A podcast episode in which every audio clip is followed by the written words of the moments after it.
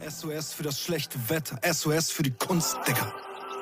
Gib ein Signal, ich mach mich auf den Weg. Der neue Song Puls soll darauf aufmerksam machen, dass Kunst- und Kulturschaffende ihren Beruf gerade praktisch nicht ausüben können und sich in ihrer Existenz bedroht sehen. Nach nur 10 Tagen hat der Song schon über 150.000 Aufrufe auf YouTube auf der Uhr. Puls wurde auf Initiative von Moja mit einem Hamburger Hip-Hop-Kollektiv produziert und soll einen positiven Anstoß zu Solidarität und Hilfsbereitschaft geben. In der Folgenbeschreibung findet ihr alle Links zu dem Song und passend zum Thema sprechen wir in dieser Folge mit Malte vom Musikclub Übel und Gefährlich. Einen kleinen Hinweis noch, bevor es losgeht für alle Moja-Fans. Aufgrund der aktuellen Lage hat Moja den Service seit dem 24.12. bis auf weiteres pausiert. Auf den Kanälen von Moja erfahrt ihr, wenn es dann wieder losgeht. Und jetzt viel Spaß mit der Folge. Wirkt wie, schon wie so eine lange Zeit. Ich meine, jetzt ist gerade Mitte November. Ähm, Mitte März hatten wir das letzte Konzert mit Boy Pablo. Haben damals in Eigenregie dann alle Veranstaltungen abgesagt, weil wir unserer Verantwortung bewusst waren.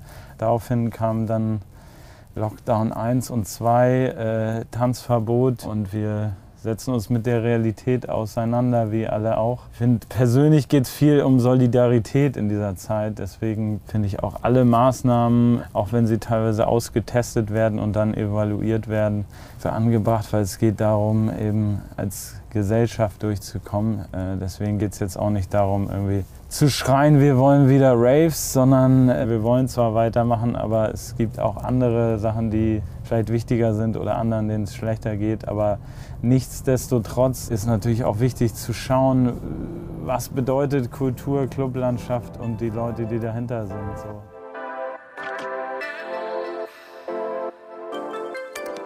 Moin und willkommen zu einer neuen Folge vom Hamburg Podcast. Auch für die heutige Aufnahme hat uns der Ridesharing-Service Moja ein Fahrzeug zur Verfügung gestellt und ich fange schon langsam an, mich daran zu gewöhnen. Wir sind gerade auf dem Weg zum Treffpunkt mit unserem Gast und dieser wird uns heute ein paar Einblicke in die Hamburger Musikclub-Szene geben können, die durch Corona ja leider auch ein bisschen angeschlagen wurde. Diese Woche bei uns am Start ist Malte vom Übel und Gefährlich. Diese Folge haben wir am 12. November 2020 aufgezeichnet und jetzt heißt es Tür auf für Malte von der Lanken. Moin Malte, willkommen im Hamburg Podcast und heute auch noch im Moja Podcast Mobil. Hallo, hallo, vielen Dank für die Einladung. Äh, du hast ja einen Ort ausgesucht, den wir jetzt mit dem äh, Moja besuchen werden. Wo geht's denn hin? Pragmatischerweise zum Bunker an der Feldstraße. Ich glaube, Fl äh, Flankturm 4 heißt der offiziell, ne? Nach Flakturm 4. Ja. Flakturm 4, genau. Ja, genau. Wir fahren jetzt äh, zum Bunker an der Feldstraße, ähm, denn dort äh, ist ja das, auch das Übel und Gefährlich, der Club, in dem du arbeitest. Erste Frage, erstmal, bist du überhaupt schon mal Moja gefahren? Bin ich schon mal. Was ist so dein typischer Moja-Case? Also fährst du nachts oder, oder tatsächlich Ich bin noch nicht so oft gefahren. Ähm, ja, so wenn man kein Geld fürs Taxi hat, aber nicht Bahn fahren will. Ja, meine erste Frage jetzt mal zum, zum Thema hier. Das ist sowas, also eigentlich weiß ich es, glaube ich. Aber ich frage es dich trotzdem, weil es, ähm, weil man da so oft drüber stolpert, gerade wir natürlich bei Einowurfs, wo wir viel äh, mit Event zu tun haben. Sag mal, schreibt man das Übel und gefährlich eigentlich mit UE oder mit Ü? Das ist mit das Wichtigste, dass das übel und gefährlich mit UE geschrieben wird, aber mit Ä. Begründen kann ich es nicht, aber äh, es ist eine Religionsfrage, ja. Ja, ne? weil im Logo vom Übel und gefährlich ist es ja auch mit UE geschrieben, Ja. genau, und das, äh, das gefährlich mit Ä. Ja. Ne? Ja, genau. Und dann hatte ich auch irgendwann, habe ich mal bei euch einfach ins Impressum geguckt, da ist es dann auch entsprechend so. Aber man sieht es ja, ne, wenn man, ich sag mal so, der, der schnelle Schreiberling, da schreibt es dann auch mal gerne mit Ü vorne. Aber ich Leider find, ja, leider aber ich, ja. aber ich finde es witzig, dass, es, dass das tatsächlich, ist es bei euch auch irgendwie so ein Ding wahrscheinlich, oder? Das, Ja, absolut. Da guckt man drauf wie ein Schießhund. Äh, ist schon wichtig, gehört ja so zur, zur Identität dazu und Alleinstellungsmerkmal würde man im Marketing wahrscheinlich sagen. Aber es liegt, glaube ich, auch daran, dass alles, alle Designfragen und auch generell viel so im Club generell und bei uns, alles ist irgendwie immer sehr emotional und so, so aufgeladen und so ist das eben auch bei dem Namen. Bevor wir äh, über dich und äh, was du machst genau äh, schnacken, habe ich noch ein paar Hamburg-Fragen an dich, um dich noch mal so ein bisschen besser kennenzulernen. Erste Frage ist, wo in Hamburg wohnst du? Ich wohne im Schanzenviertel. Da fahren wir nämlich auch gerade rum. Und in welchen Stadtteilen hattest du bisher so die meisten Berührungspunkte in Hamburg? Definitiv Grindelhof. Also das Grindelviertel ist so für mich das Kindheitsviertel. Ich bin auch aufs Kaifu gegangen, habe da Abi gemacht. So, das ist auf jeden Fall meine Hut. So. Dann nächste Frage. Ähm, wenn du in Hamburg unterwegs bist, was ist denn dein Standard-Fortbewegungsmittel? Fahrrad. Hast du, hast du so, ein, so, ein, so ein Rennrad oder was für ein Typ Fahrrad bist du? Ja, irgendwie so ein altes, ein bisschen abgerocktes Rennrad, ja. Geil. Dann die nächste Frage. Was würdest du einem Nicht-Hamburger empfehlen zu unternehmen, wenn er zu Besuch in Hamburg ist? Natürlich ins Übel und gefährlich gehen. Ja, aber ich meine sonst auch. äh, Gerade so der Klassiker, vielleicht eine Hafenrundfahrt. Oder nee, einfach mit der Fähre bis Teufelsbrück fahren ist, glaube ich, so das, was ich jedem einmal ans Herz legen würde. Schön äh, einfach äh, HVV-Tagesticket und äh, ab Ja. auf die Fähre, das ist geil. Wo ich ja auch sagen muss, dass äh, ich habe es ich hab's auch einmal dann mal gemacht, als Hamburger sozusagen, mal einfach so eine, wirklich so eine klassische Barkassen-Hafenrundfahrt zu machen. Und das ist halt auch mal geil. Also auch so als Hamburger da erfährst du dann ja auch noch so Sachen, die, die du eigentlich gar nicht so richtig auf dem Zettel hattest. So. Nee, also lohnt sich auch. Ja, bist du auch schon mal im Doppeldecker durch die Stadt gefahren? Nein, das habe ich nicht gemacht, aber das wäre tatsächlich, das ist vielleicht sogar eher so ein äh, Junggesellenabschied-Ding, sowas, wo das Ja. dann schon wieder fast lustig sein könnte, Ja. oder? Also einerseits will man sich dann nicht drin sehen lassen, auf der anderen Seite ist es bestimmt auch witzig, wenn du einen richtigen, wenn du einen richtigen Schnacker da irgendwie am Mikrofon hast. Vielleicht kann Moja das ja lösen, indem die so an bestimmten Punkten so eine kleine Ja. Infodurchsage. Hier auf dem Bildschirm dann einfach nochmal so einen, äh, so, einen, so, einen, so einen richtigen Hamburger Urtypen, der dann hier, je nachdem, wo du vorbeifährst, jetzt fahren wir hier gerade beim Millantor-Stadion vorbei zum Beispiel, dass er dann ja, halt so ein bisschen... Go Banjo auch wichtiges Oh ja, gutes stimmt. Projekt. Ah, Go Banjo, ja. Gab es auch schon eine ähm, Folge hier im Hamburg-Podcast äh, Ja. mit den Jungs, mit Dominik und Chris. Und da ist auch Hanseatic Help. Ich glaube, die brauchen gerade auch immer Klamotten, Winterjacken. Ja. So, nächste Frage. Welches Gebäude oder Bauwerk ist dein persönliches Hamburg-Wahrzeichen? Boah, das sind, ja, da muss ich ja den Bunker nennen. Das ist völlig okay.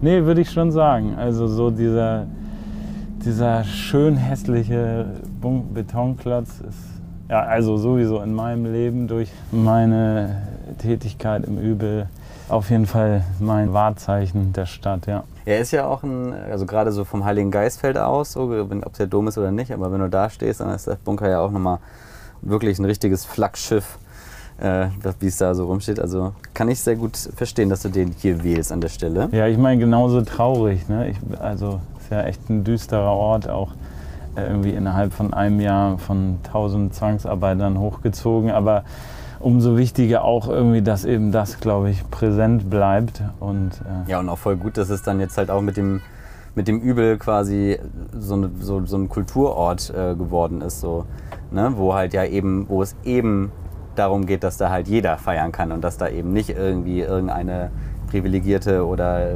andersartig äh, irgendwie ausgewählte äh, Elite nur äh, sein darf oder so. Das ist ja, das finde ich irgendwie auch irgendwie ganz schöner Nebeneffekt dabei. absolut. Was macht denn für dich so dein äh, Hamburg-Feeling aus? Ja, diese Illusion von Meer, man ist so weit weg vom Meer, aber redet sich ein, wenn man mal eine Möwe sieht, dass man irgendwie am Meer ist. Und ja, es ist so äh, die Mischung aus Großstadt und aber irgendwie äh, Vertrautheit wahrscheinlich. Ja. Mhm. Das nervt einen manchmal auch. So. Mhm. Aber das ist das wahrscheinlich, was einem hier so ein gutes Gefühl gibt manchmal, ja. Die Nähe zum Hafen ist auf jeden Fall, oder zum Wasser halt, äh, macht, macht finde ich auch immer ganz viel aus. Wenn du grundsätzlich irgendwie mit Freunden quatscht, die jetzt nicht in Hamburg wohnen, und dann mit denen irgendwie über Hamburg sprichst, so fällt dir da irgendwie was Besonderes auf? Also wie schneidet Hamburg, schneidet Hamburg da irgendwie anders ab als andere Städte? Oder Das kommt natürlich drau immer darauf an, welches, welches Thema man guckt. So meine Themen sind eher äh, Politik, Musik und Kultur. Ähm, und da fällt mir manchmal auf, dass wir in einer ganz schönen Blase hier leben. Also so sehr ich auch das äh, St. Pauli-Feeling liebe und lebe und äh, so gut ich das finde, auch wie das hier zur Identität gehört, ähm, ja, merke ich oft auch, dass ja, wir es ganz schön gut haben und hier in einer ganz schönen Komfortzone leben. Was nicht heißen soll, dass man nicht genau das weitermachen sollte, aber man sollte sich auf jeden Fall Bewusstsein, äh, ja, dass es da auch noch eine andere Realität geht und dass man auch gerade versucht, so ein bisschen aus dieser Blase herauszukommen. Was meinst du damit so als Beispiel?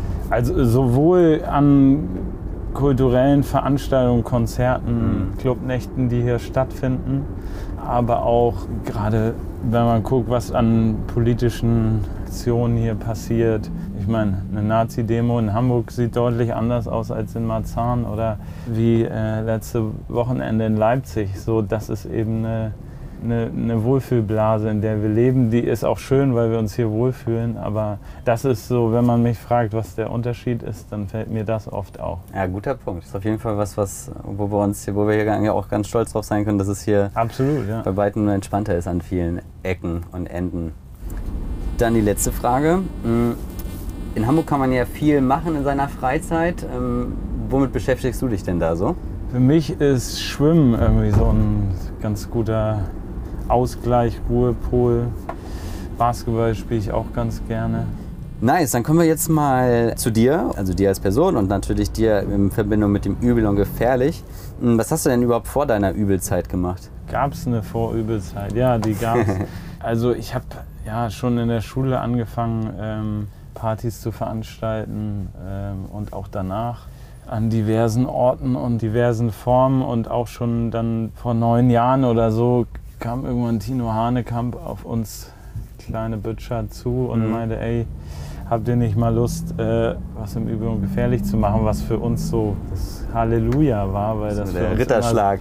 Immer, ja, magischer Ort schon immer war und auch so ein bisschen unnahbar. Genau, und ansonsten, ja, habe ich wie jeder so versucht, seinen, seinen Weg zu finden zwischen Geld verdienen und Identität, habe äh, studiert, habe dann in Bars gearbeitet. Aber wo es so richtig losging bei mir, dass ich gemerkt habe, okay, ich kann tatsächlich aus meiner Passion, Partys, Konzerte zu veranstalten, Leuten eine Plattform bieten, mein, äh, meine Miete verdienen war, als ich irgendwie in Berlin ein Jahr ein Praktikum bei Surefire, einer äh, englischen Booking-Agentur, gemacht habe Mhm.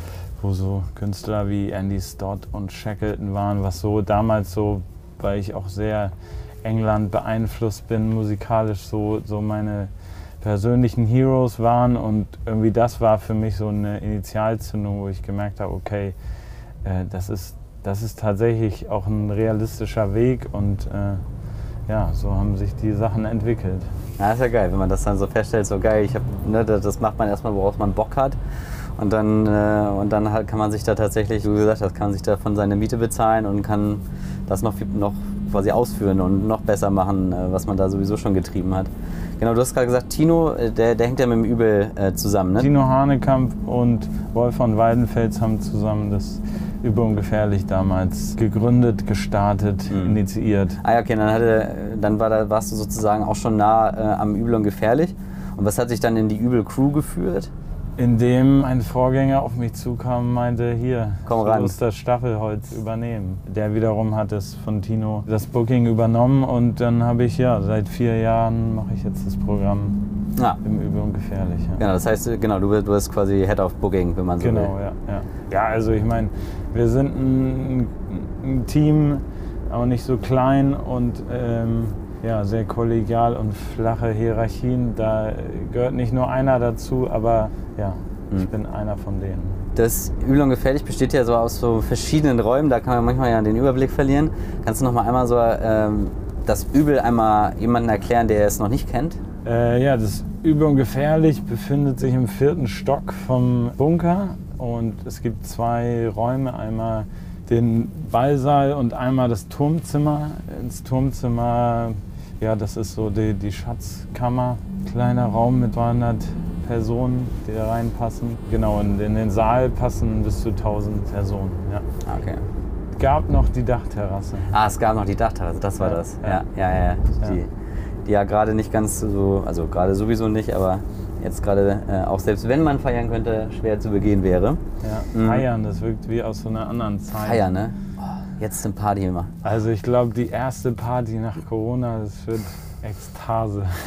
Auf jeden Fall. Ja, äh, Corona-Situation, Survival Mode. Ähm, auf unserem Coverbild äh, hier von der Folge kann man mich ähm, in, in, in leichter, leicht zitternd äh, mit einem schönen Shirt beobachten. Auf dem steht hinten ganz fett Bunker stabil. Das ist ja eine Aktion von euch, ähm, die ihr gestartet habt, um ja, im Survival-Mode zu sein. Ja, erzähl mal vielleicht ein bisschen davon, was, äh, was es da mit dem Merch auf sich hat geht darum, äh, Zeichen zu senden und auch die Solidarität, die, die von allen Seiten so dankenswerterweise kommt, äh, zu kanalisieren. Wir sind noch da, im Bunker brennt noch Licht. Wir versuchen diese Zeit wie alle anderen auch zu überstehen und freuen uns über solidarische Shirtkäufer. Vielen Dank dir auch. ja, wir, ähm, es wirkt wie, schon wie so eine lange Zeit. Jetzt ist gerade Mitte November. Ähm, Mitte März hatten wir das letzte Konzert mit Boy Pablo, haben damals in Eigenregie dann alle Veranstaltungen abgesagt, weil wir unserer Verantwortung bewusst waren. Daraufhin kam dann Lockdown 1 und 2, äh, Tanzverbot und wir setzen uns mit der Realität auseinander, wie alle auch. Ich finde, persönlich geht es viel um Solidarität in dieser Zeit. Deswegen finde ich auch alle Maßnahmen, auch wenn sie teilweise ausgetestet werden und dann evaluiert werden, für angebracht, weil es geht darum, eben als Gesellschaft durchzukommen. Äh, deswegen geht es jetzt auch nicht darum, irgendwie zu schreien, wir wollen wieder Raves, sondern äh, wir wollen zwar weitermachen, aber es gibt auch andere Sachen, die vielleicht wichtiger sind oder anderen, denen es schlechter geht. Aber nichtsdestotrotz ist natürlich auch wichtig zu schauen, was bedeutet Kultur, Clublandschaft und die Leute, die dahinter sind. So. Also gerade am Anfang Lockdown 1 habt ihr ja auch viele Livestreamings gemacht, da hängt ihr ja auch mit hier United We Stream ähm, zusammen. Da, da, haben wir ja auch mit Aino ja äh, ordentlich mit, äh, mitgestreamt, wo genau. es nur genau. ging. Ähm, Vielen Dank dafür. Ja, aber gerne doch, äh, immer wieder. Ähm, genau, und ihr habt jetzt, glaube ich, ja auch tatsächlich so ein, nochmal so ein neues Projekt äh, angefangen, oder? Ich glaube, genau, Signal. Genau, Signal ist äh, gestern gestartet.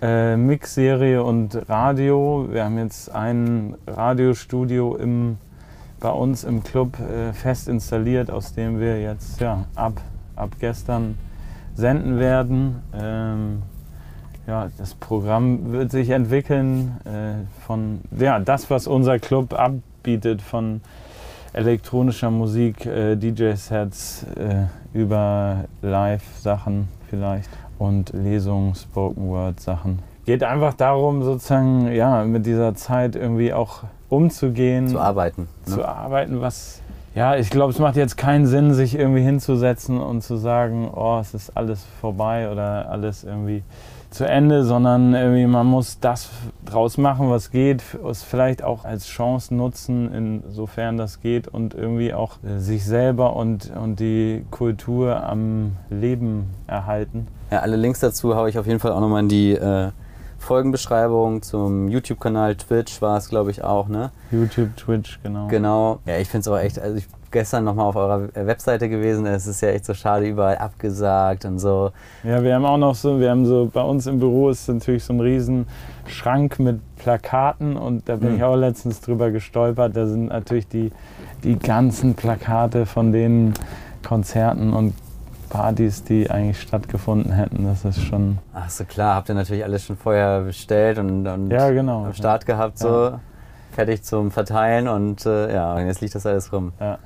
Ja, krass. Was kann man eigentlich ähm, bei, bei dem Merch-Shop, also man kann diese geilen T-Shirts äh, sich da shoppen, man kann da aber auch Kunst shoppen, ne? Genau, wir haben äh, relativ am Anfang, das war unsere erste Aktion, haben wir eine Kunstdruckserie gemacht mit Künstlerinnen und Designerinnen zusammen, mit denen wir sonst zusammen Artworks, Illustrationen, Plakate machen und die haben ein Artwork gemacht und das kann man da auch käuflich erwerben und unterstützt damit zur Hälfte uns und zur Hälfte die Künstlerinnen. Also ist das jetzt quasi eigentlich auch so der, also klar, zu, die auf den Kanälen zuschauen, wenn ihr halt jetzt natürlich Sachen macht, klar, da kann man euch auf jeden Fall mit supporten und auf der anderen Seite dann halt vor allem halt eben durch, durch, den, durch den Shop, sage ich jetzt mal, wo man dann halt eben Kunst und Merch bei euch bestellen kann. Ne? Und uns nicht vergessen.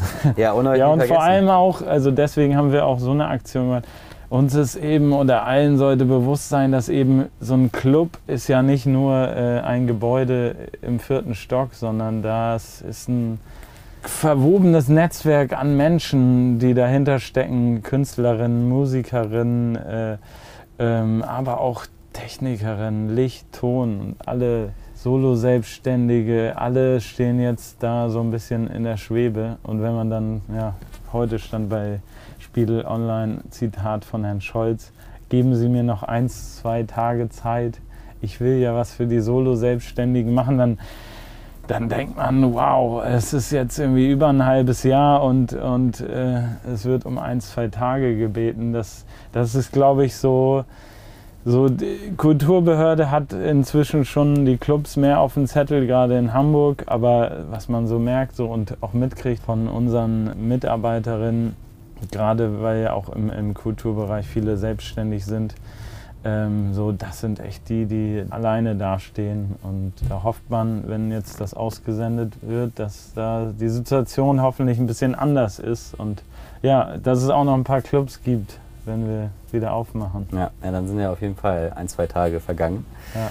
wenn, äh, wenn die Folge dann äh, ausgestrahlt wird. Ja, das ist äh, das mit dem Clubsterben ist ja auch so ein Ding. So, ne? Also man, also ich hatte neulich war doch jetzt so eine Aktion ähm, auf der Alster, ich glaube Alster in Flammen hieß es. Das war ja auch so aus der Kultur, Kunst- und Kulturbranche Genau. heraus. ähm, Alarmstufe Rot. Alarmstufe Rot, genau. Haben, war ein großes Feuerwerk, ähm, war Infoveranstaltung, war, war halt das Thematisieren. Man hat ja auch echt das Gefühl gehabt, so gerade so nach dem, beim ersten Lockdown, dass das halt alles so ein bisschen so zu, so, also dass da irgendwie, die, genau, die Kulturbranche eigentlich so gar nicht so richtig auf dem Zettel war. Dann jetzt halt, ne, wie du auch gerade gesagt hast, ja immer mehr, auch in Hamburg. Ja, ich glaube, es liegt auch so ein bisschen an der Kultur, also ich will nicht, aber so die Natur der Kulturbranche ist eben, wir lösen unsere Probleme selber. Also Ja, man genau. ist ja immer, ich meine, auch Clubs und auch viele Musikerinnen, die, äh, das ist ja kein, das ist immer eine Plus-Minus-Null-Kalkulation. Das heißt, man ist sowieso schon immer auf dem Modus, okay, wie, wie können wir die Situation lösen und irgendwie da, daraus was machen. So die, die Kreativität und Innovation ist sowieso schon, immer da. Deswegen war da, glaube ich, dieser Automatismus, okay, wir schreien jetzt ganz laut gar nicht so sehr da, sondern äh, man will Probleme auch eher offensiv angehen. Mhm. Ähm, vielleicht sollte gerade das eben auch gewertschätzt werden. Ja. ja. Ja, genau. Ich hatte doch auch noch mal irgendwas gehört, dass das Problem ja auch bei der, ähm, bei der Eventbranche so ein bisschen ist, dass es da nicht so ein, ähm, so, ich sag nicht Verein, aber weißt du, was ich meine, so jemand, ne, der dann halt für die Interessen halt, der, der eben der Kulturschaffenden so richtig eintritt, äh, gibt, was dann halt eben das Problem ist, dass dann ja da halt nicht wie in anderen Branchen äh, irgendwie da, keine Ahnung, einer direkt bei den Politikern äh, auf dem Plan steht und äh, den das äh, da reindrückt. Ähm, genau, deswegen umso wichtiger da halt auch mit Lärm zu machen, wenn man dann halt eben so eine Aktion wie am, an der Alster äh, sieht und dann halt eben darauf hinzuweisen, weil das, äh, ne, wie du ja gesagt hast, so, das ist schon eine, eine, manchmal schon eine sehr enge Kalkulation. Bei manchen enger, bei anderen nicht so, vielleicht nicht so ganz so eng, aber insgesamt halt eng und man hat Miete, man hat äh, all so Sachen, die ja nicht, auch nicht für jeden ausgesetzt werden. So, das ist ja sicherlich auch noch so ein Ding. Hast du schon beim, vom Clubsterben in Hamburg irgendwas konkret mitbekommen? Also wir sind jetzt ja Mitte November gerade. Also ich habe noch ne, jetzt noch nirgendwo gelesen, so der Laden ist jetzt zu, ich habe meinen Schlüssel abgegeben. Das liegt sicher am einen daran, dass äh, Insolvenzanmeldung ausgesetzt ist und äh, zum anderen liegt das auch am Clubkombinat, weil tatsächlich das, was du meinst, äh, die Clublobby in Hamburg ist, ist schon äh, ist da. So, und da, dankenswerterweise gibt es das Clubkombinat und da gibt es auch direkte Kanäle zu Politik und äh, man merkt auch, dass da ähm, ein Bewusstsein ist oder sich entwickelt. Das finde ich, so das einzig Positive dieser Corona-Krise ist, dass so auf einmal werden endlich Clubs im Zuge mit Theatern, Oper und Museen genannt, so nicht mehr äh, in der Spalte der Spielotheken und Co., sondern es führt hoffentlich dazu, für hoffentlich nicht nur Lippenbekenntnisse, dass eben dieses Bewusstsein, was Clubkultur und Kulturlandschaft für eine Stadt bedeutet. Und das geht es jetzt, das ist jetzt der Prüfstein so. Und vielleicht auch so ein bisschen so ein, so ein Neustart für Wertschätzung dieser, dieses Teils der Subkultur und Kultur. Sozusagen, wie viel ist man bereit, da zu retten? Clubkombinat auch nochmal ein guter Punkt. Also da hatten wir äh, mit, ähm, mit äh, Konstantin von Twickel, äh, hatten wir, der ja beim Nordspeicher äh, arbeitet, auch Booking, glaube Ja, ich. Ja, ne? genau. genau. Mit dem hatte ich, hatte ich auch mal, also mitten im, äh, ich glaube, das war April oder Mai, so mittendrin im Lockdown oder in, in, dem erst, in der ersten Welle noch, äh, gequatscht. Da hat er ja auch so ein bisschen erzählt, ne, was das Clubkombinat macht und ähm, was jetzt wichtig ist, wie man da spenden kann. Auch, dass man ja über das Clubkombinat ja dann auch so spenden kann, dass es dann so verteilt wird oder man gibt Präferenzen an. Super spannend. Also wer da helfen will ähm, und sich mal seinen üblichen Drink oder seinen Eintritt einfach mal als Spende gerade mal so am Wochenende mal raushauen, weiter raushauen möchte, um zu helfen, dann kann man das da sicherlich auch nochmal ganz, ganz gut machen. Du kannst ja noch mal einmal erzählen, was so die Highlights äh, bisher so in deiner Booking-Laufbahn im Übel waren. Ja, das ist die Frage, ob äh, so persönliche Highlights oder so, so Name-Dropping-Highlights, also so, was, wenn, äh, wenn Künstler, Künstlerinnen immer so in den Club kommen und ins, man sie ins Backstage bringt, dann ist immer gerne so, erzählt man gerne so, vor ein paar Jahren stand hier Kendrick Lamar auf der Bühne, letztes Jahr saß hier Billie Eilish im Backstage, so das, das ist schon auch irgendwie geil zu sehen, wenn solche Künstler so am Anfang ihrer Karriere dann bei uns waren, was ja auch so ein bisschen unsere Rolle ist in dem ganzen so äh, Schnitt, Subkultur und Mainstream und ja und persönlich für mich Highlight letzten Jahre war auf jeden Fall äh, Stormzy Konzert im Turmzimmer gepackt mit 200 äh, Leuten bis unter die Decke. Und äh, ja, also irgendwie kurz vor vom Konzert ist er auch nochmal irgendwie richtig hochgekommen und äh, das war eine unfassbare Energie. Ja, ja geil. Ja. Aber ich meine auch so, auch Solomon im, im Saal oder letztes Jahr Sven Feth, dann irgendwie solche Legenden zu sehen, das sind, ist auch schon geil. Aber für mich so als Booker sind es auch immer eher so, so die kleinen Sachen, irgendwie Babyfather vor zwei Jahren, Konzert mit 70 Leuten, aber irgendwie magisch. Mein Highlight tatsächlich ist gewesen äh, Boris Brecher. Da war er dann auch mit Dennis Buhl, der ist ja auch irgendwie immer mit ihm am Start. Ey, das fand ich so fett und auch Dennis Buhl allein schon so fett. Boris Brecher eh äh, ein Brett ohne Ende und dann auch gleich das nächste Mal da gewesen und tatsächlich war ich sogar dieses Jahr nochmal auf hier einen von diesen ähm, Open-Air-Konzerten. Ah, ja, ja. äh, da war Brecher ja hier da beim ähm, Cruise Inn da bei Steinwerder und ähm, ja, das war auch das einzige Konzert dann äh, dieses Jahr, aber ja.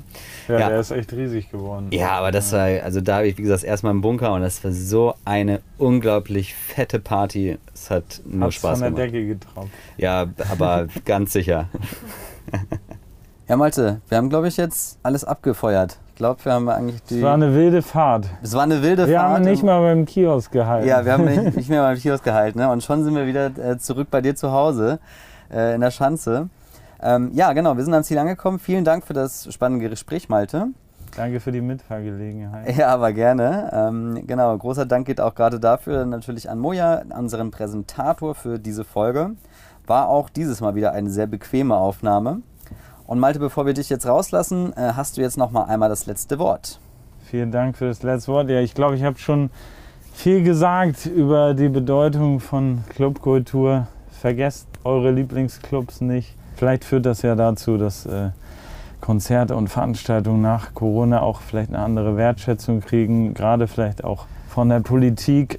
Und ja, denkt aber auch an die Leute, denen es noch schlechter geht. Also ich finde ich auch immer wichtiger. So Kultur ist wichtig und, und irgendwie jeder ist gerade am knappsten. Aber jetzt gerade, wo der Winter da ist, Leute sind auf der Straße in Griechenland, geht es Leuten noch schlechter. Genau. Bunker bleibt stabil.